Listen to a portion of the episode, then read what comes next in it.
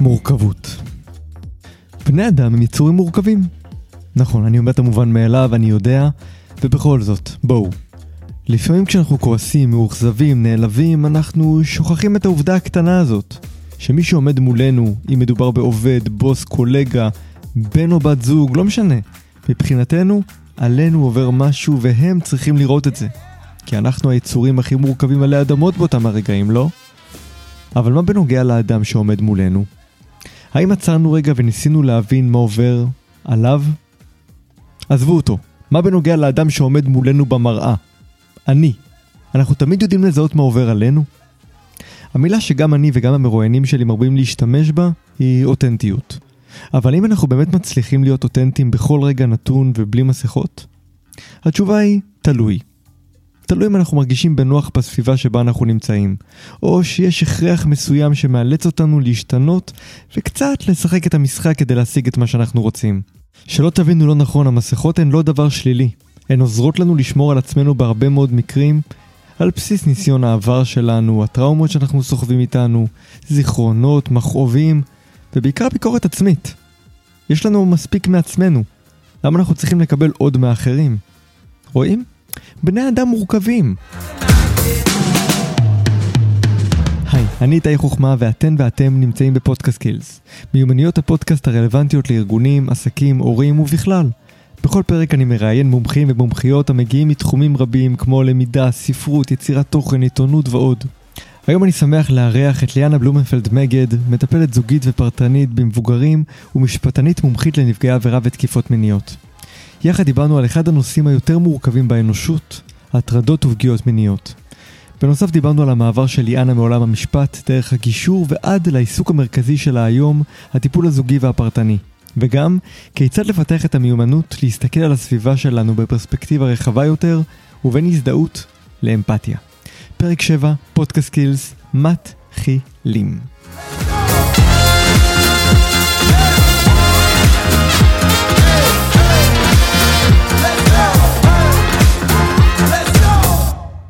שלום ליאנה בלומנפלד מגד. שלום איתי חוכמה. מה נשמע? בסדר גמור. שמחה להיות פה. שמח שאת פה. והיום אנחנו נדבר על המיומנויות איתם את אה, מתעסקת, כמו למשל הקשבה. בתחום המשפט זה הקשבה ובאיזשהו מקום זה גם מענה. כן, זה, זה, זה נכון מה שאתה אומר. וזה מענה מיידי. זאת אומרת, אה, יש הרבה הכלה כלפי האדם שאותו אתה מייצג, ובאיזשהו מקום גם טיפה שליפת ציפורניים. בדיוק אה, חשבתי על זה השבוע בתחום המשפט מאוד חזק היום בעולמנו. לא ניכנס לפוליטיקה, אבל תחום המשפט זה התחום הכי באיזשהו מקום פסיב אגרסיב שקיים. אתה כל הזמן צריך להיות דרוך למענה. זה, זה מאוד מעניין מה שאתה אומר. אה, כי זו הייתה אחת הרתיעות שלי מעולם המשפט, ויש הרבה עולמות אחרים בתוך העולם הגדול הזה. בתוך היקום הגדול הזה שהוא המשפטים, אה, יש בו הרבה מקומות מאחים, ושם אני מצאתי את עצמי בעצם. מה שאפשר לי אה, להתפתח ולהגיע גם למקומות הטיפוליים שלי, אבל זה קיים בתוך המשפט. אה, אני חושבת שהדרך המקצועית שעשיתי היא גם קצת מלמדת על זה, ואנחנו נתייחס לזה אם כן, אתה רוצה. בטח. באיזה תחום אה, למדת משפט? באיזה, באיזה תחום התעסקת בעולם המשפט? יש המון תחומים. נכון, אז תראה, אני בעצם למדתי משפטים, וכבר בזמן התלמידות שלי, אני לא רציתי להשיג התמחות, וראיתי שכולם רצים למשרדי עורכי דין, וזה לא דיבר אליי בשום צורה. אה, ורק בשנה ד' בעצם, שזה סוף הלימודים כבר, אה, פתאום אה, ראיתי מודעה כזאת בעיתון בייעוץ וחקיקה במשרד המשפטים, ונפתח אליי שם עולם מלא של מדיניות ציבורית, חקיקה ועשייה בעצם למען הציבור, זה המקום שבו התחלתי להתמחות. אחר כך במשך הרבה שנים הייתי בפרקליטות המדינה, במחלקה הפלילית בפרקליטות המדינה. אמ, שבעצם אה, שם הפרקליטים מייצגים את התביעה בבית משפט עליון, ערעורים, הרבה מאוד תיקי עבירות מין קשים. אה, שם התחלתי מאוד מאוד להתחבר בעצם לצרכים של האנשים מהמערכת, לצרכים של הנפגעים, איך, אה, איך אנשים חווים את מערכת המשפט. ובעצם בתפקיד האחרון שלי, באמצע הייתה לי איזושהי הפוגה בעולם הגישור, אני אולי אתייחס לזה אחר כך. אוקיי. Okay. אמ, ובעצם בתפקיד האחרון שלי הייתי שמונה שנים במשרד המשפטים, ריכזתי במחלקת ייעוץ וחקיקה פלילי, שם התחלתי בעצם את הדרך המקצועית שלי, שם ריכזתי את כל נושא החקיקה והייעוץ בנוגע לנפגעי עבירה. אז uh, הייתי שותפה להרבה מאוד uh, הליכי חקיקה וועדות ומדיניות uh, שמקדמים את הזכויות של נפגעי uh, תקיפה מינית, נפגעי. אלימות במשפחה. נפגעי, נפגעי. נכון, נכון. שזה ידוע, שזה הרוב זה נפגעות ועדיין נפגעי. אה, אז קודם כל, אה, זה לא הרוב נפגעות. אוקיי. מעניין שלמשל בתקיפות מיניות, עד גיל 12, אה, ילדים וילדות נפגעים באותו, באותה מידה מבחינת סטטיסטיקה. זה נכון שמעל גיל 12 נשים נפגעות הרבה יותר. אני חושבת שאנחנו בשנים האחרונות יותר קל לנו לדבר על נפגעות תקיפה מינית. אה, כי אני חושבת שה gender הנשי בשנים האחרונות כבר מצליח להיות אה, מאוד מזדהה עם הקול הזה שקשה להשמיע את הקול הנשי ו... Me Too. ו Me Too לגמרי. אה, אני חושבת שדווקא לגבי תקיפות מיניות, נפגעים כרגע זה הקול הבאמת מוחלש. שם באמת לגברים מאוד מאוד מאוד קשה נכון. לחשוף פגיעה מינית, זה נתפס כדבר לא גברי, לא מושך.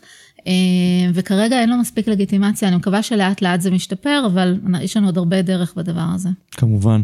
תמיד אומרים את המילה פרקליטות ישר, אנחנו חושבים ויש לנו הרבה מה להגיד, לכולם יש דעות. אני מבחירה לא נכנס עכשיו לדעות האלה הפוליטיות, נשאיר את זה לפודקאסטים אחרים ולעיסוקים אחרים. אנחנו פה מדברים עכשיו על התחום שבו את עסקת, שזה תחום מאוד מאוד רגיש. ואת למעשה מלווה, ליווית. נשים mm-hmm. או גברים שהגיעו ואמרו שהם עברו איזושהי פגיעה. נכון. והתהליך הזה של הליווי, אנחנו מדברים המון פעמים על התהליך שבו הנפגע עובר או הנפגעת עוברת, אבל יש גם צד נוסף, שמי שמלווה אותם מבחינה משפטית. נכון, נכון. Uh, זאת הסתכלות מאוד מעניינת ומאוד מיוחדת, ואני חייבת רגע להגיד אבל שהחוויה שלי בשירות הציבורי, אה, הייתה ש... של המון אלפי אה, משרתי ציבור שעושים עבודה מדהימה, קשה, סיזיפית, לפעמים כוללת הרבה טראומה משנית, שלשם אתה גם אה, קצת מכוון. נכון. שבעצם נועדה בסוף ל... ל... לסייע לאדם הפשוט, כן? זה יכול להיות בענייני ביטוח לאומי, זה יכול להיות בתקיפה מינית. אני בקריירה המשפטית שלי באמת זכיתי מצד אחד להיות גם פרקליטה. להיות בתיקים, לייצג את עמדת המדינה בערעורים, מה צריך להיות העונש, מה צריכה להיות הכרעת הדין אה, וכולי, וללוות נפגעים בקשר אישי בתוך התהליך הזה. ואחר כך גם לקדם בעצם הליכי חקיקה ומדיניות. זאת אומרת, הייתה גם את היכולת לעשות שינוי. נכון, מבפנים. נכון. זאת אומרת, החלק הראשון היה במיקרו, בסופו של דבר גם פסיקה היא אף פעם לא במיקרו, היא תמיד מנחה, נכון. במיוחד בית משפט עליון, אבל עדיין זה תיק קונקרטי, שיש בו נאשם קונקרטי ונפגע קונקרטי, ובייעוץ וחקיקה זו הייתה באמת הזדמנות לתקן, לעשות משהו הרבה יותר מערכתי. אה, אבל אני לא אציג את זה, כי אני לא אציג את זה כאילו שבפרקליטות זה היה מאוד פשוט. אחת הסיבות שבסופו של דבר עזבתי את הפרקליטות, זה שהרגשתי שהמקום הדיכוטומי הזה של מי צודק, הוא מתחיל להיות לי מורכב. היו לי שם כמה תיקים שבהם הצגתי את עמדת המדינה ככה בטיעון מאוד משפטי ואתה יודע, כן. ככה מבוסס. והיה לי קשה לראות את הנאשם מולי, שאני זאת שטוענת שצריך להחמיר בעונש. אתה יודע, יש מצבים שבהם יש כל מיני נסיבות אישיות, והמקום הזה של לקחת צד אחד על פני הצד השני, היה לי מאוד מורכב. זאת אומרת שהתחלת לגלות, לגלות חמלה ואמפתיה. גם כלפי, כלפי הצד השני, נכון, נכון, נכון, ואני חושבת ששם אה, היה הזרע הזה שבו התחלתי להבין שזה לא מדויק לי המשפט. ובאמת הלכתי לכיוונים יותר טיפוליים בתוך המשפטים, עד שבתהליך של הבשלה הצלחתי להבקיע את הביצה ולהיות מי שאני. זאת אומרת שאת אומרת שיש בתוכך איזושהי נפש טיפולית, שבאיזה גיל כבר איתרת את ה... אני חושבת שמגיל מאוד מאוד צעיר. Okay. אני חושבת שמגיל מאוד מאוד צעיר, ולכן גם מאוד התלבטתי עם ההתמחות ו... וכולי, אבל יש בי ועדיין יש בי גם את היסוד של אה, תחושת צדק. ויש משהו במשפטים, במיוחד במשפט הציבורי בעיניי וגם משפט פלילי, שאתה יכול ככה לעשות חוויה של תיקון, חוויה של תיקון עוול, לשנות, לסייע לאנשים ולציבור. אני חושבת שבשלב מסוים התחלתי להבין שהדרך שלי לתקן ולעזור היא בדרך של עבודה פנימית, ולא מבחוץ. אתה יודע, כשאתה בא ואתה קובע חוק מסוים, אז אתה מסייע לנפגעת בסופו של דבר לקבל פיצוי, כן? זה אחד התיקונים האחרונים ש, שקידמתי ואני נורא גאה בו. הפיצוי הכספי. נכון, פיצוי כן. כספי נפגעות תקיפה מינית. אה, זה עדיין לא בדיוק וזה לא הכל, אבל אנחנו לא ניכנס עכשיו לזה. אה, זו דרך אחת לתקן, שהמחוקק בא וקובע הוראת חוק. אבל בטיפול, בטיפול פרטני, אתה יודע, בטיפול של נפש האדם במרחב טיפולי, מתאפשרת לאדם ההזדמנות לתקן מבפנים. ואני מצאתי שהגילוי הזה שאדם יכול לעזור לעצמו, באמצעות אה, אה, היכרות עם החלקים הפנימיים שלו, באמצעות חמלה עצמית, באמצעות מקום מעצים, אה, זה דבר שיוצר תחושת אה, תיקון ותחושת סיפוק הרבה יותר משמעותית בשבילי. וזה גם נכון לי כרגע. אני, אני לא מצטערת על החלקים הקודמים, הם בעצם בנו את מי שאני, כן. אבל גם התפיסה המשפטית שלי הייתה מאוד מאוד מאוד טיפולית, שהמשפט נועד לשרת את האדם ולהתאים לצרכים שלו בעצם. מתי למעשה נעשה shifting בין עולם המשפט לבין העולם הטיפולי? אז באמת אה, ככה התחלתי קודם, כבר בפרקליטות הייתה לי שם, אה, אה, שם הייתה לי הבנה שהדיכוטומיה הזאת לא מתאימה לי. ואז למדתי לימודי גישור וגישור משפחתי וזוגי. ופנו אליי שאני אבוא לנהל מרכז גישור קהילתי, ובאמת okay. אוקיי. עשיתי את זה במשך כמה שנים. זו הייתה תקופה נפלאה בחיים, שפתאום מצאתי שיש דרך לנהל קונפליקט, ולא צריך בית משפט, ולא צריך שופט, ואפשר לעזור לאנשים להגיע להסכמות. אמ, אבל זה לא היה מספיק מדויק, זה לא טיפול, גישור הוא מדהים, אבל הוא לא טיפול. אה, ואז בעצם חזרתי לפאזה השנייה במשרד המשפטים, לגבי נפגעות תקיפה מינית וייעוץ וחקיקה, ששם הייתי שמונה שנים. אה, ועכשיו המהלך הזה בעצם מושלם, בשנים האחרונות למדתי טיפול זוגי ומשפחתי, והיום אני מטפלת. מדהים. עכשיו דיברנו על עולם הטיפול.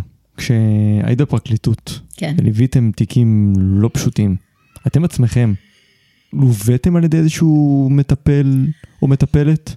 אז זהו, בתקופה שלי, כשאני הייתי בפרקליטות, שזה כבר היה לפני אה, לא מעט שנים, זה לא היה מספיק במודעות כל החלק הזה. אני חושבת שבשנים האחרונות יש הרבה יותר מודעות לטראומה המשנית שעוברים כל אנשי הצוות שעובדים עם התיקים האלה, זה שופטים, אנשי מזכירות ובטח פרקליטים.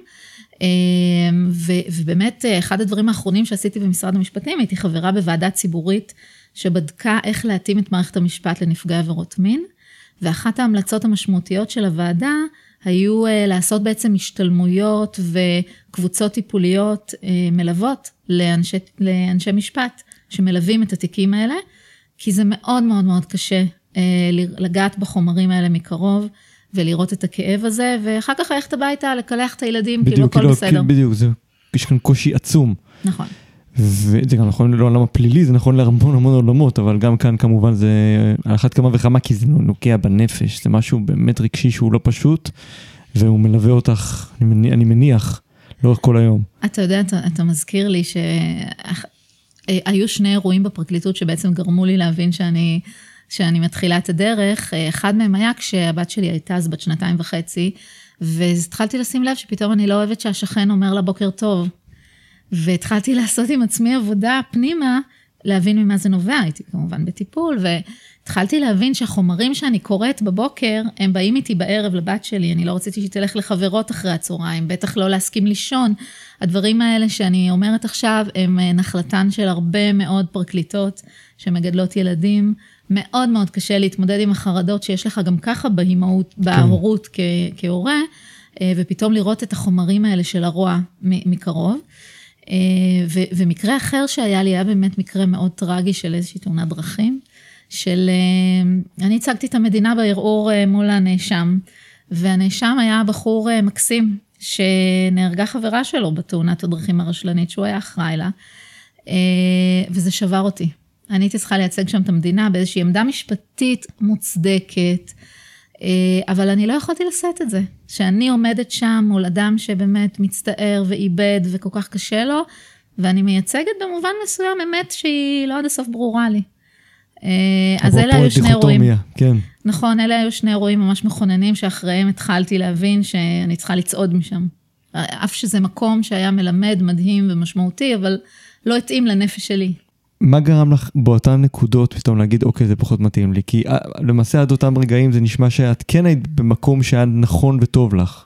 נכון, אני חושבת שהתחלתי להבין שלכל אדם יש צרכים, ושההכרה בהם היא דבר שהוא הוא משמעותי עבור האדם עצמו, אבל זה משמעותי לא פחות עבורי. זאת אומרת, העולם הזה שבו אני יכולה להעלים חלק מהמציאות, ולא להבין שאני פוגעת במישהו אחר, לא להבין שאני לא רואה את הצורך שלו, אה, הוא לא עובד לי יותר. זאת אומרת, אה, אני חושבת שהבנתי שם שאני, שנדרשת איזושהי רגישות אנושית לבני אדם באשר הם. אה, והמקום המשפטי הקונפליקטואלי הזה, mm-hmm. שלוקח תמיד את השחור או לבן, הוא, הוא לא מייצג את המציאות אה, בצורה מספיק מורכבת, כמו שאני רואה אותה. אוקיי, okay, אז את מדברת פה על מורכבות. נכון. ואני חושב שאנחנו כבני אדם, יש לנו נטייה המון פעמים להסתכל על האחר בתור איזשהו, איזושהי דמות שטחית, לא עגולה. אנחנו תופסים את עצמנו כדמות מאוד מאוד עגולה, אבל האחרים הם uh, מאוד שטחיים. נכון. ואנחנו לא תמיד מצליחים להבין שמאחורי אמירה או אקט או מעשה, יש פה מגוון של uh, דעות, מגוון של מחשבות שעומדות מאחורי העניין הזה, לא תמיד זה נעשה בצורה מודעת. ואת מדברת פה עכשיו על הסתכלות הרבה יותר מעמיקה. נכון. אני, אני הייתי אפילו מגדילה ואומרת שההבנה הזאת שמאחורי מה שמתרחש מולי, כן, זה קורה בהמון סיטואציות אנושיות, מאחורי מה שמתרחש מולי עומד איזשהו רגש, עומד צורך של אדם. ההבנה הזאת היא יכולה מאוד לשרת אותנו בחיים. אה, זה נכון בקונפליקט שיש לנו עם מישהו, כשאנחנו בסכסוך עם הקבלן על הדירה. אה, זה יכול להיות כשהבן שלנו עכשיו אה, מסרב ללכת לישון כי הוא מפסיד איזה משהו. זה יכול להיות בשיחת עבודה שלנו במשוב עם המנהל או עם העובד שלנו. זאת אומרת, הדבר הזה של הבנה שיש לא רק אותי בעולם, אלא אה, יש צרכים של האנשים שמולי ואיך אני יכולה להקשיב להם, ואיך אני יכולה לתת להם ביטוי בתוך התקשורת בינינו, זה דבר שהוא יכול לעזור לנו מאוד בחיים בהרבה מאוד מישורים. נכון. זאת אומרת, גם להזכיר לעצמנו כל הזמן, אני לא לבד. נכון. יש מולי עוד אנשים, יש מולי עוד גורמים, ואם עכשיו מישהו העליב אותי, להבין למה נעלבתי, או למה נפגעתי, או למה אני כועס, וגם מה עובר עליו. זאת אומרת, אני מניח, רוב, ברוב הפעמים, דיברת קודם על רוע. נכון. על ה... שראית את הרוע, כשמישהו ישב על כיסא הנאשם. והשאלה אם באמת הרוע הזה זה טייטל הרי. טוב, רע זה טייטלים. נכון. זה מונחים שאנחנו הגדרנו לעצמנו כדי לפשט לעצמנו את העולם. הרע הזה יש בו, יש בו הרבה יותר עומק, גם במילה רע. נכון, ו, ובעצם אני רוצה להגיד שיש פה שני צדדים. אה, אם אני, כן, כמנהלת, ואני כמנהלת, יש לי עכשיו שיחה מורכבת עם עובד. כשאני מנסה להבין מה עובר עליו, או מה הצרכים שלו ממני כמנהלת, אני עושה פה פעולה כפולה.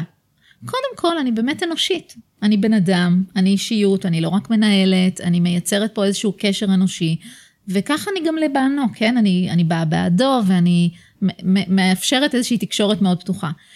אבל לצד זה, בואו לא נעלים את זה, אני גם תועלתנית. נכון. כן? ברור. וזה מסייע לי. זאת אומרת, בסופו של דבר זה אינטרס שלי, כשאני, יש לי יותר מידע, וכשאני מבינה מה הצד השני רוצה, ואיך הוא מרגיש ומה הוא צריך, אני יכולה לגייס אותו, אני יכולה להתאים את מה שאני עושה למה שהוא צריך, אני יכולה לקבל החלטות קשות, אבל להיות עדינה לגביהן, להתאים אותן למי ששומע. זאת אומרת, יש לי הרבה יותר מידע, ואז יש לי הרבה יותר אפשרויות. ואני חושבת שזה דבר שהרבה מפספסים. נכון, כי הם... יש כאן טיול אנרגיות. זה היכולת לתעל את האנרגיה להסתכלות על האחר, ולפעמים לא רואים את, ה, את הסוף. כי אם לא תתעל את האנרגיה כעת, האנרגיות יהיו הרבה יותר מועצמות בהמשך. כי הקונפליקט עצמו יגבה ממך מחיר אנרגטי מלווה ברגשות סוערים, שאתה יכול להימנע מהם בתחילת הדרך.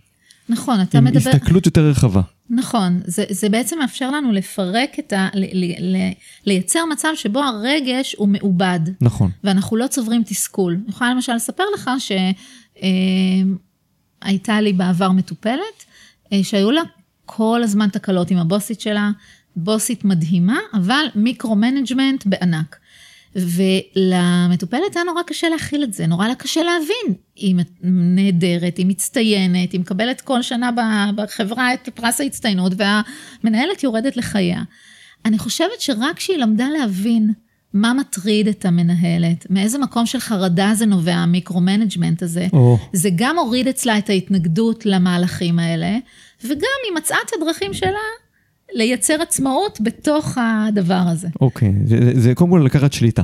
נכון. לקחת את השליטה על הסיטואציה. אם הצד השני לא מצליח לפרק את זה ולהבין שהוא צריך אולי לשחרר כמו אפרופו micro-management, אז לקחת את השליטה ולהגיד, אוקיי, באיזה פוזיציה היא שמה אותי, ואיך אני אמורה לשנות קצת את הזווית שבה אני נמצאת מולה, כדי להתעלות מעל החיכוכים האלה. כן, אבל הכובע הטיפולי שלי עכשיו שומע את מה שאתה אומר, ואומר, זה קצת קונקרטי מדי. אוקיי. אני, בפן הטיפולי, אומרת, יש בזה משהו מרגיע. כשאני מבינה שכמו שאופירה אומרת, מה ששלו שלו ומה ששלי שלי, זה שלו.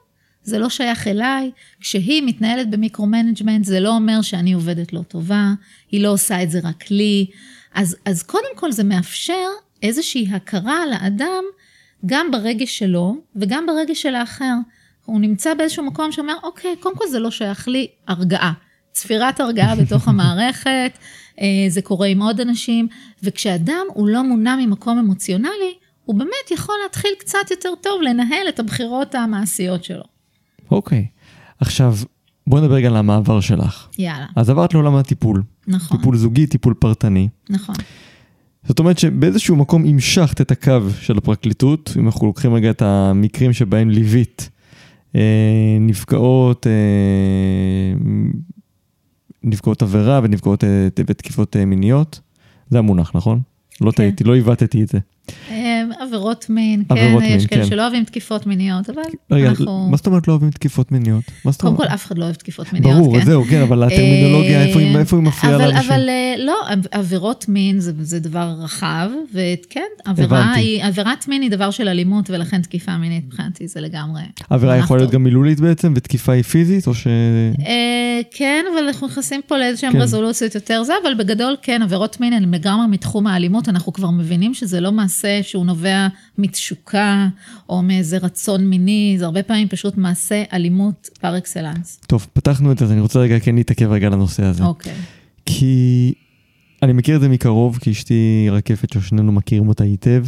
היא הייתה אה, ממונה על אה, מניעת הטרדות מיניות אה, בחברה שבה היא עובדת. ויש המון תחומים שהם אפורים מהיבט, מהעיניים של אה, המטריד. מהמם.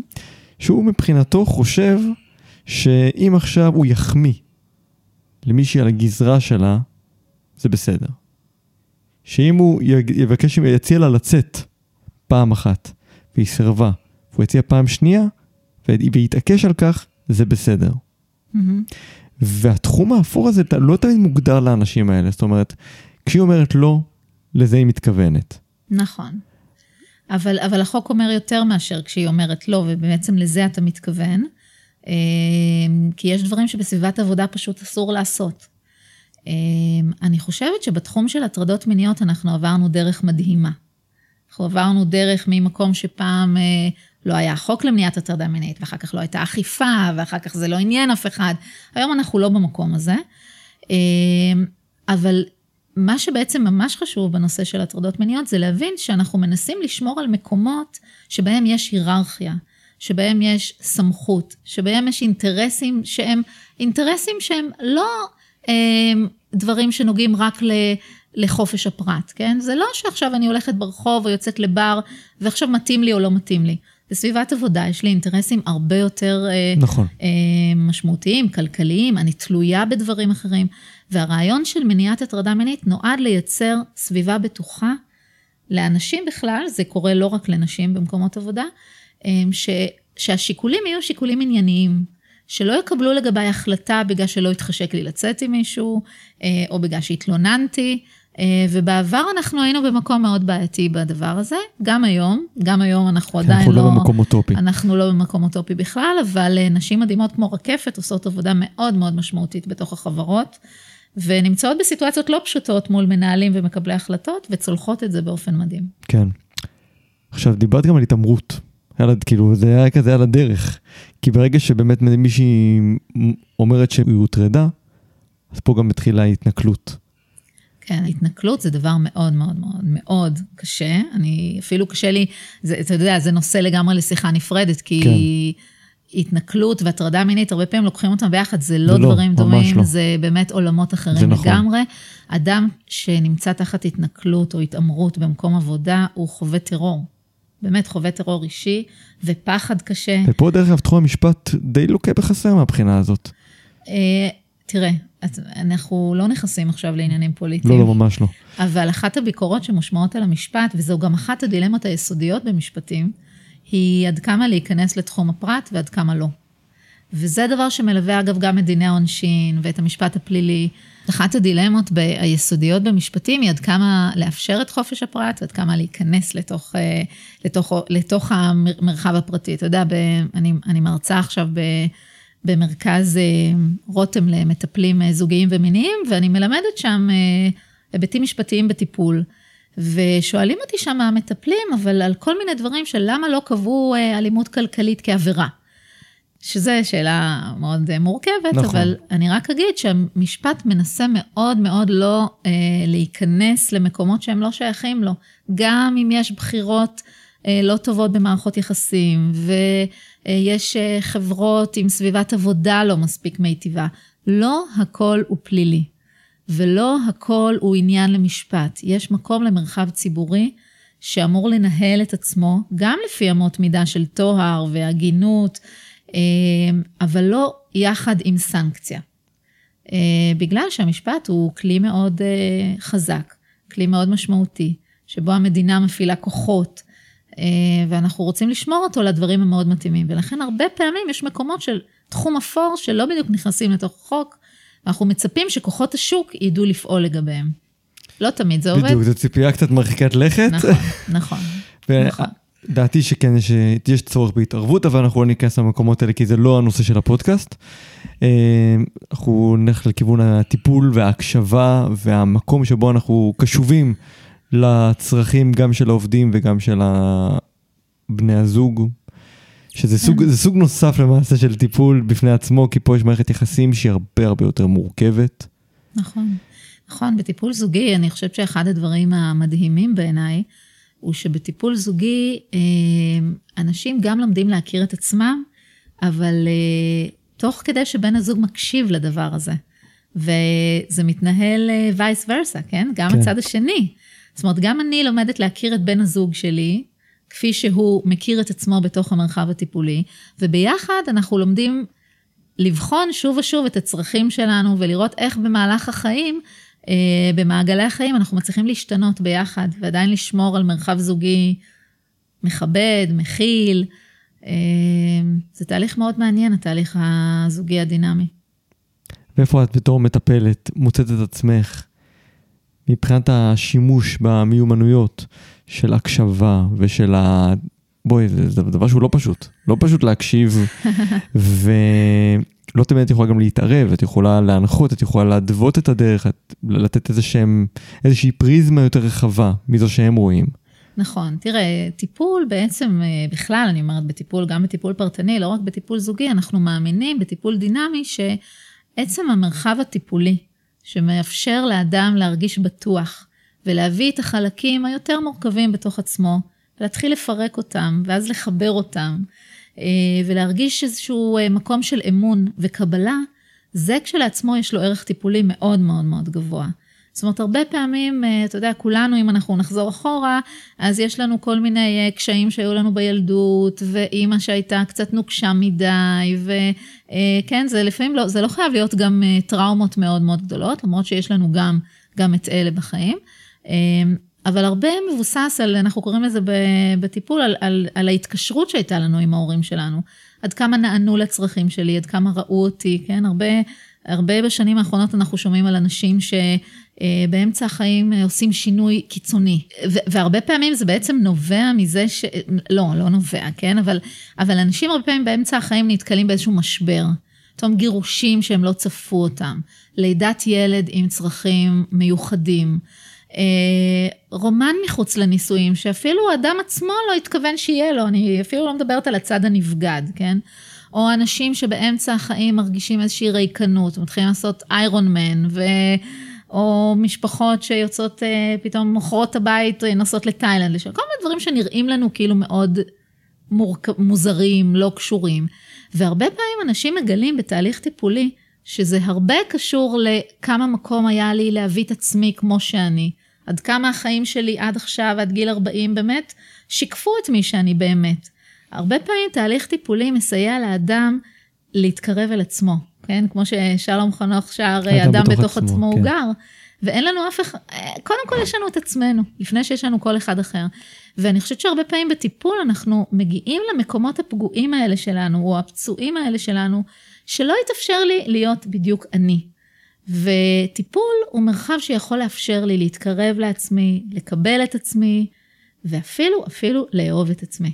וכשזה נעשה בתוך מרחב זוגי, אז יש לזה משמעות אדירה.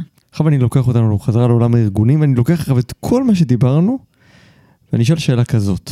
דיברנו על האופן שבו אנשים תופסים את הצד השני, בצורה מאוד מאוד, אה, כדמות אה, שטחית מאוד שטוחה, ודיברנו עכשיו על איזשהו באמת משברים שאנחנו חווים במהלך החיים שלנו. ואז נשאלת השאלה, איך אני מציג את עצמי ביומיום, שאני לא נמצא בחדר הטיפולים, mm-hmm. כלפי העולם. אם זה אני בתור מנהל, אני בתור עובד, וכולנו הרי נמצאים איזשהו מטען. המטען יכול, יכול מצד אחד להתפוצץ בכל רגע בלי שאף אחד יודע, או שזה מטען שהוא מעיק עלינו ביום-יום. Mm-hmm. ואז נוצרת הסיטואציה שבה אנחנו נמצאים באיזושהי אה, אינטראקציה חברתית. איזו זהות אנחנו רוצים שתצא החוצה? אז קודם כל אני יכולה לענות על זה לגמרי בתור ליאנה, בלי איזה כובע אה, מקצועי פה, כן? פשוט כמי שאני, ואולי זה גם אה, סימבולי למה שאני רוצה לענות. אוקיי. אני חושבת שאנחנו מביאים את עצמנו לכל סיטואציה. ואני מאמינה מאוד מאוד באותנטיות. מאוד באותנטיות, אנחנו צריכים להיות אנחנו בכל מקום. יחד עם זאת, אנחנו מתאימים את החליפה הזאת לאינטרס שיש לנו באותו עניין.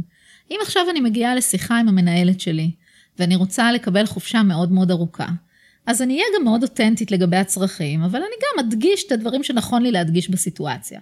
אם אני עכשיו מנהלת שמקבלת החלטה מאוד קשה לגבי הצוות אה, שאותו אני מנהלת, אז אני אכנס אותם, ואני אביא את הקושי שלי לעשות את זה, ועד כמה שאני מנסה אה, להתאים את המצב לצרכים שלהם, ואני אקשיב למה שהם אומרים לי. ולצד זאת אני גם מביא את המקום הניהולי והאסרטיבי שחייב לייצר פה, אתה יודע, כן. איזה מקום סמכותי. אז אני חושבת שבסוף אנחנו צריכים להביא את עצמנו לכל מקום ולהתאים אבל את החליפה לדבר הקונקרטי. אבל מה שאני חושבת ש, שעוד מאוד מאוד חשוב, זה שבמקומות המורכבים האלה, גם כשאני הורה מול ילד וגם בסביבת עבודה זה בטוח נכון, מאוד מאוד חשוב לנסות לזהות את הרגש או את הצורך של הצד שמולי ולתת לו הכרה. לתת לו תיקוף, ממש להגיד את זה.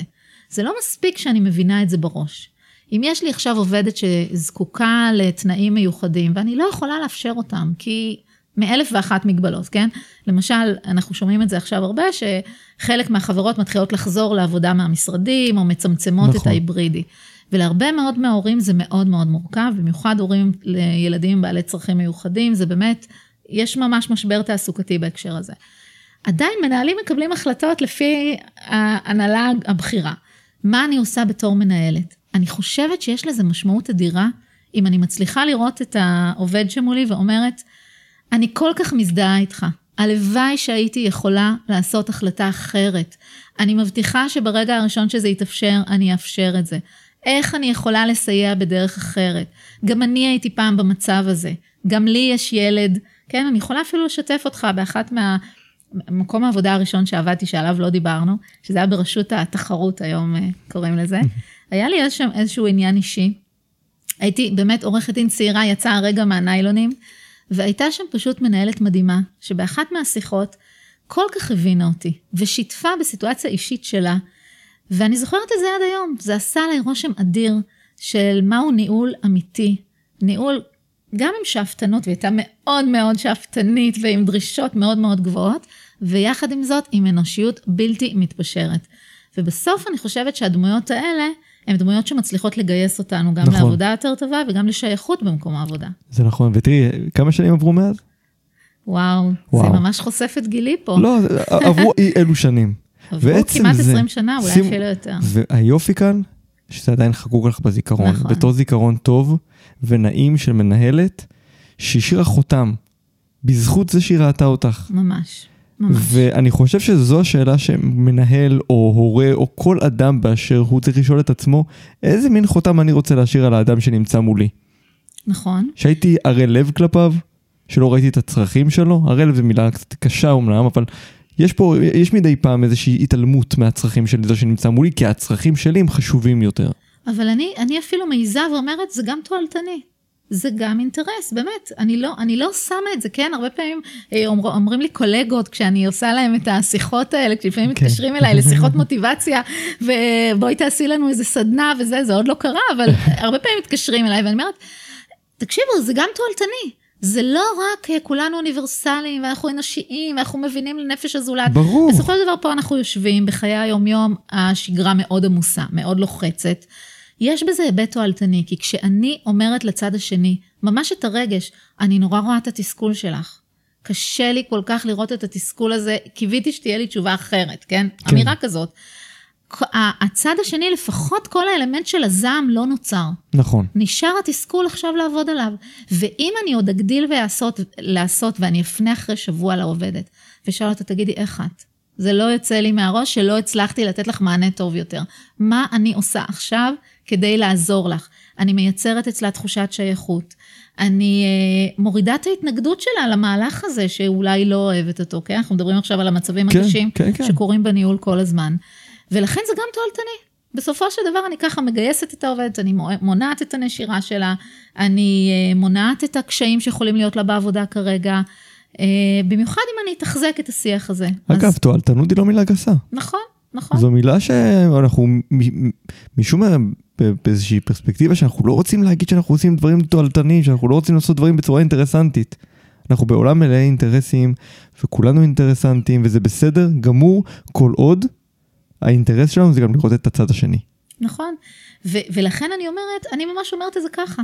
הרבה פעמים אומרים לי כל מיני uh, uh, מנהלים וזה, מה, אין לי זמן לשטויות שלך. לא, זה לא שטויות. לא שטויות בכלל. זה לא שטויות, זה דבר שהוא uh, גם אנושי, אבל הוא לגמרי תועלתני והוא לטובת uh, הארגון. ואני חוזר חזרה לאמירה, ריקושטים יהיו הרבה יותר כואבים אחר כך.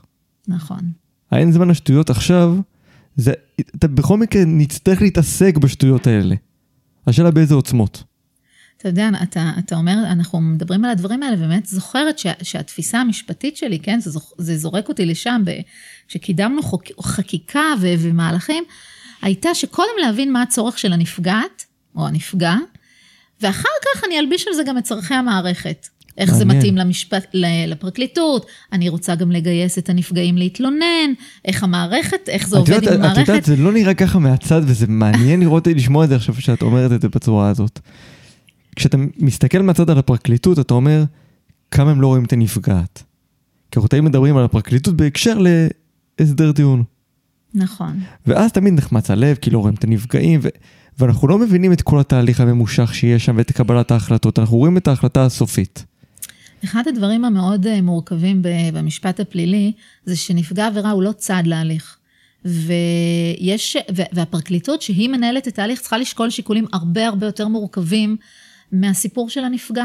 אני גם אגיד לך יותר מזה, הרבה פעמים נפגע, נפגע ניקח עכשיו, כן? כן? הוא יודע מה היה שם. הוא יודע בדיוק מה האירוע. והפרקליטות מגישה כתב אישום על מעשה מגונה, ולא על אינוס. עכשיו, מי יודע יותר מהנפגע מה קרה לו? ברור שהנפגע יודע. נכון. אבל בתוך מערכת משפטית שחייבת לנבור בראיות, וחייבת שהראיות יעברו הליך אה, הוגן, לא תמיד אני יכול להוכיח את הכל. והפרקליטות שהיא אמונה על האינטרס הציבורי ועל כך שההליך יהיה הוגן אמ, ועל כך שהמשטרה לא תשתמש בסמכויות שאין לה, כן? הרבה פעמים חושבים, אה, נאשמים, למה בכלל נאשמים צריכים אה, סנגור, כן? שאלו אותי כן. בקורס שבוע שעבר, מה פתאום יש לנאשמים סנגור? והסברתי שכשאני שומרת על ההגנה של נאשמים, אני שומרת גם על התואר של השימוש של הכלים במשטרה. שהמשטרה לא תוכל מחר ללכת לחפש לי בבית כי זה נראה לה. בשביל זה יש הגנה במשפט, כדי שהסנגור יבוא ויטען, זה היה מחוץ לכללים, זה היה מוגזם, זה לא רק התיק הספציפי. אז אני חושבת שבאמת פרקליטות מחזיקה שיקולים הרבה הרבה הרבה יותר מורכבים, ואני גם חושבת שזה אחד הקשיים שפרקליט מתמודד איתם, שליבו יוצא אל הנפגע, הוא שומע את הכאב, הוא רואה את הכאב, והוא יכול לסייע רק ביד אחת. ויד אחת לפעמים קשורה מאחורי הגב בכללים של מערכת, ככה צריכה להתנהל מערכת, אנחנו חייבים כללים. חייבים כללים שאנחנו מסכימים עליהם. זה כמו שבאמצע משחק כדורגל פתאום תגיד הקבוצה, לא, זה, אני לא מאמין בדגל של הכוון, זה כן. בכלל לא נראה לי... השופט לא נראה לי, תחליפו אותו. השופט לא נראה לי, תחליפו אותו, הקו... הדגל של הכוון צריך להיות בצבע אחר, אנחנו משחקים 200 אה, דקות, כן? כל מיני דברים. כן. אנחנו חייבים כללים, אחרת אין לנו שום אה, קיום פה בעצם. דיבר פה אבל רגע של הזדהות גם עם הנפגע. חד משמעית. עכשיו הזדהות... מצד אחד זה דבר שהלב שלנו יוצא אל הנפגע, אל הקורבן, או אל המטופל, או אל העובד, mm-hmm. ואנחנו גם צריכים באיזשהו אופן, אפרופו, דיברנו על תועלתניות, אבל גם להגן על עצמנו. ואם אנחנו נזדהה עם הצרכים של העובד, נזדהה עם הנפגע או עם המטופל, אנחנו ניכנס לתוך איזשהו סחרחרה לא נגמרת עם עצמנו. נכון. בעצם אתה, אתה מתייחס לנקודה מאוד מעניינת שהם מדברים עליה בטיפול, על הפער בין הזדהות לאמפתיה. כי כשאני אמפתית, אני יכולה להבין את המקום שלך, אבל אני לא נהיית אחד איתו. זאת אומרת, אני יכולה להסתכל עליך מאיזשהו מרחק, מאיזושהי פרספקטיבה, ולהגיד שזה נורא מבאס, ובאמת אפילו להרגיש את זה, ולהתחבר לחלקים בתוכי שמרגישים ככה. כשאני מזדהה, אז אין בינינו, אין בינינו פרספקטיבה. נכון. אני לא יכולה להחזיק תמונה שלמה יותר. וכמו שאמרתי גם קודם, אני מאמינה בפרספקטיבה. אני מאמינה תמיד שיהיה לנו כמה שיותר מידע, ושאנחנו נצליח להחזיק איזה מרחק. לפעמים אנחנו מצליחים יותר, לפעמים פחות, אבל uh, זאת השאיפה. בדיוק, אז גם בתור מנהל או מנהלת, לא להפוך את העובד או העובדת, שאתם בעצם כבר נהיים חלק מהם. נכון. כן צריך איזשהו מרחק מסוים, ולהסתכל כל הזמן על התמונה הרחבה, למרות שקל מאוד ליפול להזדהות. זה נכון, אבל אני חייבת להגיד שיש לי טכניקה בהקשר הזה, okay. אוקיי. שגם המלצתי עליה. כן. לפני כמה זמן באיזושהי שיחה שהתקשר אליי. אה, אה, דיבר, דיבר על איזושהי מורכבות, לא משנה, אבל אני חושבת שהתהליכים לוקחים בארגונים, לוקחים זמן. כמעט אין מצב שבו זה one stop shop. קיבלת היום החלטה, הודעת אותה היום לעובד וזהו.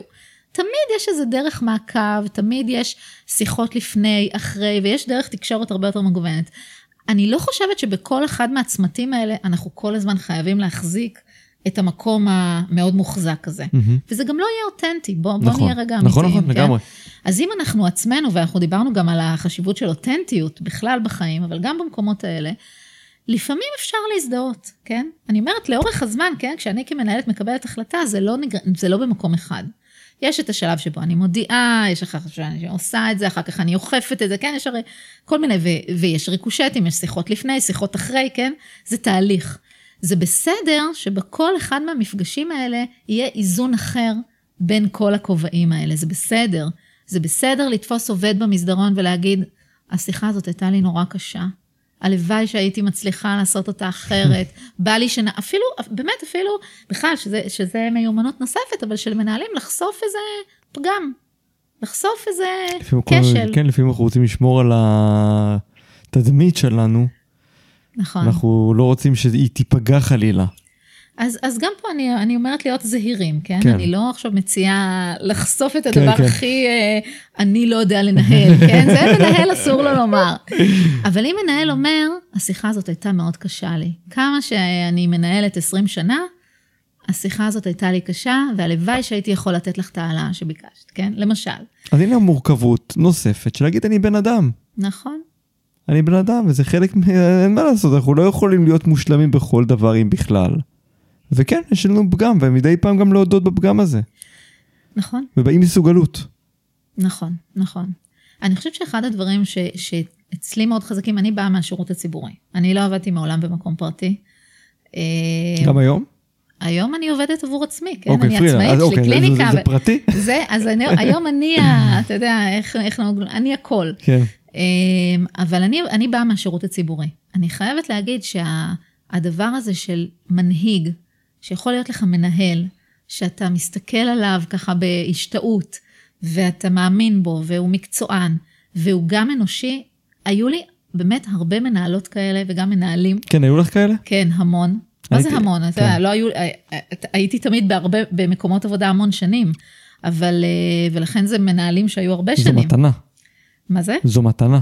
ו, ו, ואני חושבת שזה משהו שמאפשר לך גם להתגייס אחרי מנהל, וגם להרגיש תחושת שייכות למקום. נכון. דיברת על אותנטיות. נכון. ותראה, אותנטיות היא חלק בלתי נפרד גם מעולם הפודקאסטים. כי בסופו של דבר, תראה, להבדיל מעולם הרדיו, כשהגעת הנה, אני חייב רגע, אפרופו, את יודעת, אה, להראות את המורכבות. היית, היית נרגשת וטבעי לחלוטין. נכון. כי לא התנסית אף פעם בריאיון מסוג כזה. כן, אפילו אמרתי לך שדיברתי בהמון פורומים, אפילו באו"ם ובזה, ובכנסת, אבל, אבל בפודקאסט עוד לא יצא לי. כן, ו... ההבדל התהומי בין העולמות האלה שבהם דיברת, זה ששם יש setting מאוד מאוד ברור. אנחנו מגיעים, אנחנו צריכים להיות רשמיים, אנחנו צריכים לדבר בצורה ממוקדת, אנחנו יודעים מראש מה אנחנו רוצים, איזה מסר אנחנו רוצים להעביר. גם ברדיו דרך אגב. גם ברדיו, כשאני עולה לשידור, ידעתי בדיוק איזה מסר אני רוצה להעביר. אין מקום הרבה לספונטניות. גם כששידרתי מוזיקה דרך אגב. אין הרבה מקום לספונטניות. אבל הפודקאסט, הסיבה שהוא כל כך מצליח, זה כי יש כאן איזשהו setting ברור מצד אחד, שיש פה שני אנשים שמדברים או כל פורמט אחר, אבל אין לנו מושג איך השיחה תתחיל ואיך היא תסתיים. כן. הדינמיקה הזאת היא זו שקורית. כמו בשיחה בין שני אנשים. כן, ואתה יודע, אני לוקחת גם את מה שאתה אומר לעוד מקום. אני חושבת שהרבה פעמים, וסליחה, אני פשוט אה, ככה, בתוך עולם העבודה ככה, השיחה שלנו כן, עדיין נמצאת. אנחנו חלק מעולם העבודה, בדיוק, כן.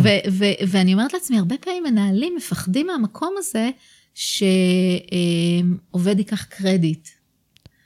אה, כן? למה זה עלה לי עכשיו? כי יותר קל, אני, אני אגיד מה כן. ההקשר שדרכו האסוציאציה הזאת עלתה לי, כי דיברת. ואני אמרתי, זה לא רק ה setting הזה פה שלא מוכר לי.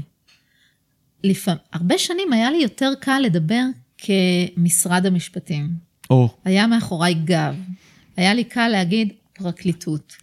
עמד מאחוריי צי של אנשים מדהימים, של יוקרה, של מקום מקצועי, ואיך אני עכשיו, כן, עכשיו פה בפודקאסט או בחיים העצמאיים, עומדת כליאנה. לא עומד מאחורי משרד המשפטים. זה אחד, אגב, באמת אחד המהלכים שהיה משמעותי במסע שלי, להיות אני, כן? ולא לעמוד עם הגב הזה מאחוריי, הגב הזה הוא גב מאוד משמעותי. אה, ואני חושבת שהרבה פעמים מנהלים נתקלים בקושי הזה, של עד כמה אני מוכן לתת לעובד קרדיט שזה הוא עושה את העבודה, הוא זה שהופיע מצוין בכנס, ועד כמה חשוב לי שזה ייאמר, הלוגו, החברת ענק, זה אנחנו עשינו את העשייה הזאת. אה, ושם אני חושבת גם שיש הרבה כשלים של מנהלים. מסכים. ואני יכול להגיד לך שגם בתור עובד, גם הייתי במגזר הציבורי לא מעט. הייתי ברשות השידור בכל זאת ובעיריית תל אביב. עכשיו זה נורא נורא גם נוח להגיד שאתה מגיע ממקום מסוים, כי כבר יש לך את הפרסטיג' בלי שבכלל פתחת את הפה. מראש אתה מגיע מרשת ב' או מזה, אוקיי, יש לך במה. נכון. וכשאתה נמצא לבד, יש לך אומנם את ההיסטוריה שעשית ואת הניסיון שצברת, אבל אתה בזכות עצמך. נכון. וכאן הקרדיט הוא באמת עליך. זאת אומרת שגם בפשלה, עדיין הפשלה היא לא בדיוק עליך כשאתה מגיע מהעולם הציבורי. היא פשלה שלך עם עוד תחום, עוד אגף. מדויק, ממש ממש מדויק. ואני חושבת שזה, שזה חלק מה, מהיופי בעולם הזה, כן? אני חושבת שלפחות אצלי באופן אישי, אני בשלב מסוים הרגשתי שקודם כל היה לי כבר איזשהו אה, קושי עם המנגנון עצמו, כן? זה כבר לא התאים למידותיי, מידותיי היו שונות כבר מה, מהמקום המצוין והמעצים שהייתי בו. אה, ויש אה, איזו יכולת התפתחות, אתה יכול ללכת לכיוונים, אתה יכול להיות יותר מגוון, אתה לא חייב להתאים לאיזושהי מסגרת, ויש עם זה את הסיכונים של זה כמובן. כן. עכשיו אני רוצה קצת טיפים לקבל ממך. על איך את מקשיבה לאנשים שנמצאים מולך? מה המיומנויות שרכשתי עם השנים? תראה, אני חושבת שאחד הדברים ש, שלמדתי לאורך השנים זה להשתדל לשים את השיפוטיות בצד. כי הרבה פעמים עולים, אתה יודע, אתה, אתה מקשיב לאדם, וזה מעלה בך זיכרונות שלך. זה מעלה בך את השאלה איך אני הייתי נוהג, אה, האם זה נראה לי, האם זה לא נראה לי. אמ, אז, אז שיפוטיות היא לא שייכת. קודם כל נשים את זה, שיפוטיות היא לא שייכת. אני חושבת שאחד הדברים שמאוד חזקים אצלי בהקשבה ש, שגיליתי על עצמי, זה שכשאני מאפיינת את הצורך או אני, את, הר, את הרגש, את הרגש שנמצא שם, זה מאוד עוזר לי להיות בתוך הסיפור. אה, אנשים לפעמים באים, מספרים המון פרטים, המון דברים קונקרטיים, אה, או לא מספרים דווקא, ורוצים שאתה תשאל אותם. וכשאני מצ... מבינה את הרגש שנמצא שם, זה מאוד מחבר אותי לסיטואציה. זה מאוד מחבר אותי למה שעובר על, ה... אה, על המטופל, או זה יכול להיות ב... גם בהקשרים אישיים. אז, אז אני חושבת שזה, שזה דבר נוסף, ו... ואני באמת חושבת ש... אה, חשוב להיות עם האדם איפה שהוא היום. איפה שאדם היום יכול להביא דבר מסוים שנובע ממה שקרה דקה לפני, משיחת טלפון זעופה שהוא קיבל מהגן, ושבוע אחר כך הוא יכול לבוא עם סיפור אחר לגמרי, והיופי במרחב הזה של ההקשבה הוא פשוט לצלול למה שהיום מביא המטופל. אה, וזה יכול להיות כל פעם עולם ומלואו אחר, שונה, אה, לפעמים נושא שלכאורה נגענו בו, אבל מזווית אחרת לגמרי, וזה ללמוד להסתכל על העולם דרך עיניים של מישהו אחר, וזה דבר שמרחיב את הלב, ואני חושבת שזה גם מאפשר אה, איזושהי הדדיות בתוך הקשר. זה כמו, זה כמו איזה מסע שאתה כל פעם עובר עם המטופל. ממש כך, ממש ממש כך. שאין לך מושג אף פעם לאיזה כיוון הוא ייקח אותך. ו- ועוד לא היה לי מטופל שלא התחברתי אליו, שזה, שזה אגב באמת מלמד אותנו הרבה על, ה, על היכולת הזאת ש, שאותנטיות והקשבה הם דבר שיוצרים קשר. הם פשוט דבר שיוצרים קשר. אדם שיכול להביא את עצמו במלואו, הוא מרגיש בנוח, הוא מרגיש בטוח, ובואו נחשוב גם אנחנו על עצמנו, כן? כולנו רוצים איזה מקום שבו אנחנו נרגיש בנוח להיות אנחנו. הרי נכון. בסוף מה הרבה פעמים קורה לנו בזוגיות?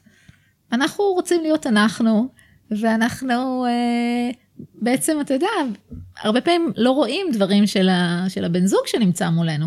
ומרחב זוגי באמת אמור לאפשר את הגם וגם. גם להיות אני, וגם להיות בשביל האחר.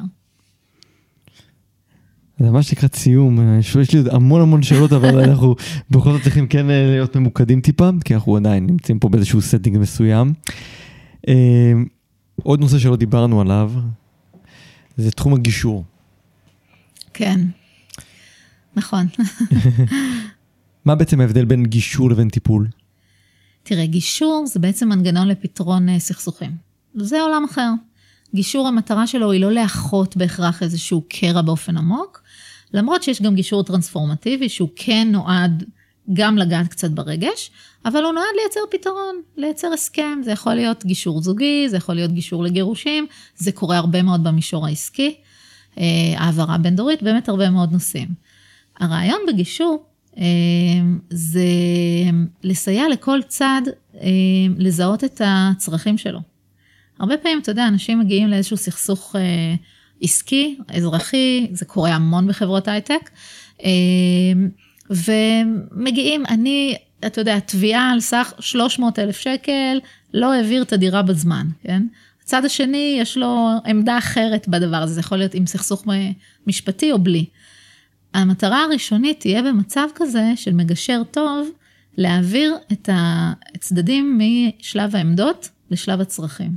כשאני אומרת, אני רוצה 300 אלף שקל, המגשר ישאל אותי על מה זה יושב. מה באמת באמת הפריע לך? לא, אני, אני לא רואים, אבל אני, אני, אני מהמהם בשקט, כי בעיניי זו שאלה מאוד מאוד חשובה. וזו שאלה מאוד טיפולית, אגב. היא לא שאלה, היא שאלה מתחום הגישור, אבל היא מאוד מאוד טיפולית. על איזה צורך זה יושב, זאת אומרת, אנחנו מאתרים עכשיו את הצורך הלא כלכלי, אלא אפילו אולי נקמני, כועס, רוצה להרע באיזשהו אופן כי נפגעתי. אתה ממש יכול להיות מגשר, אבל, אבל זה באמת הרעיון, זה מה שיעשה מגשר. מגשר טוב יפתח את השאלה הזאת, יישב עם כל צד בנפרד, כן, זו טכניקה שעושים בגישור. יושב עם כל צד בנפרד ונסה להבין, תגיד, מה, מה הפריע לך פה? ואתה לא תאמין איזה תשובות אתה מקבל. אני באמת אמרתי פה בקצרה ש, שהיה שלב שהייתי בו מנהלת מרכז גישור, ואתה לא, לא תאמין איזה תשובות. מה התשובה הכי הזויה שקיבלת? אה, נורא נפגעתי שהוא לא התקשר להודיע לי שהוא מתחתן. תביעה של חצי מיליון שקל. וואו. אני צוחקת, אבל אתה יודע מה? אני לא צחקתי אז. ברור שלא צחקת. ואני גם מאוד הבנתי.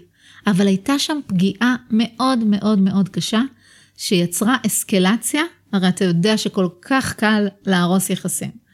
וכל צד, כשהוא לא אומר באמת את מה שהוא מרגיש, אז הוא מתחיל לתקוף את הצד השני, והפגיעה נהיית כדור וזה שלג. ביצה ותרנגולת. ומי התחיל את מה, והוא בטח, זה שלא התקשר להגיד שהוא הוא מתחתן, הוא נכון. כעס על משהו אחר. וגם אתה יודע, כבר בונים על זה תילי ברור. תילים, אנחנו בני אדם, ואנחנו מיד יש לנו סיפורים סביב זה. ואני חושבת שברגע שאפשר היה להבין שהוא פשוט נפגע, אז אני לא אגיד שהתביעה הסתיימה באפס שקלים, היא לא הסתיימה, אבל אפשר היה להתחיל לעבוד על מה גרם לצד השני להתנהל ככה, מה היה חשוב לצד השני, ואז מתחיל להיות בעצם איזושהי יצירת מרחב של פתרונות שנותן מענה לכל הדברים. הרי בתביעה אתה לא תגיד נעלבתי. נכון. בתביעה אתה לא תבקש אתה הולך מכתב עד התנצלות. הסוף עם עורכי דין, וברור. חלק בכלל מהפנייה לבית משפט היא הרבה פעמים לתבוע את העלבון שלי. נכון. לא יכול להיות שאתה תעשה לי כזה דבר. והרעיון של הגישור הוא לחשוף את הצורך האמיתי שעומד מאחורה. זה לקחת את המורכבות ולפשט אותה. לקחת את המורכבות ולפשט אותה, לקחת את העמדה ולזהות מה הצורך שמתחתיה, אה, כן, ממש ככה, יש, יש בעצם הרבה, עכשיו אני, אני שומעת אותך ואני אומרת, יש הרבה המשגות שמתאימות לעולם הזה. כן, זה, אנחנו, נכון. וזה, וזה איכשהו כולל את כל העולמות שדיברנו עליהם. נכון. כן. זה, זה, זה לקחת את הדמות השטוחה על פניו, להעמיק אותה, להפוך אותה להיות הגלגלה, להבין מה הצרכים שלה, מה הרצונות. ומשם באמת אפשר לה, להתחיל איזשהו משא ומתן על, ל- על, על, על ניהול הרגשות שלנו. נכון, אני, אתה יודע, פעם אמרתי באיזשהו פורום של מגשרים, שלפעמים כדור הוא לא רק כדור. לפעמים כדור הוא עוד דברים. אז אה, כן, גם פה זה ככה. ממה הוא מורכב הכדור. נכון, כן, יכול להיות הרבה דברים. מעולה. ליאנה בלומנפלד מגד, תודה רבה. תודה לך, תודה שהזמנת אותי. היה מרתק. וואו, כמה אנחנו מורכבים. הנה, גם כאן בפודקאסט הצלחנו ליאנה ואני להראות מורכבות של תפקיד שלרוב אנחנו שומעים עליו בחדשות. פרקליטות. או מנגד, הצד של המטפל ולא של המטופל. צריך לזכור מדי פעם להתבונן על האנשים שסביבנו ולהיות קשובים אליהם. ברגע שנתפנה אליהם ונעניק תשומת לב לצרכים של הסביבה העוטפת אותנו, אנחנו נקל על עצמנו את ההתמודדות איתם בהמשך.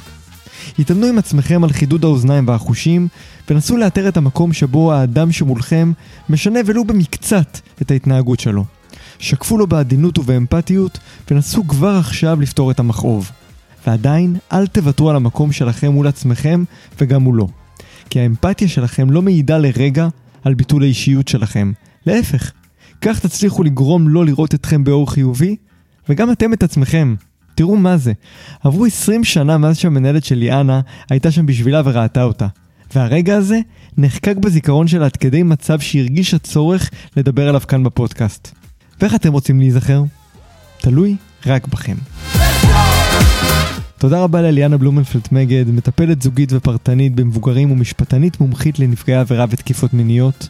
ותודה רבה לכן ולכם שהאזנתם.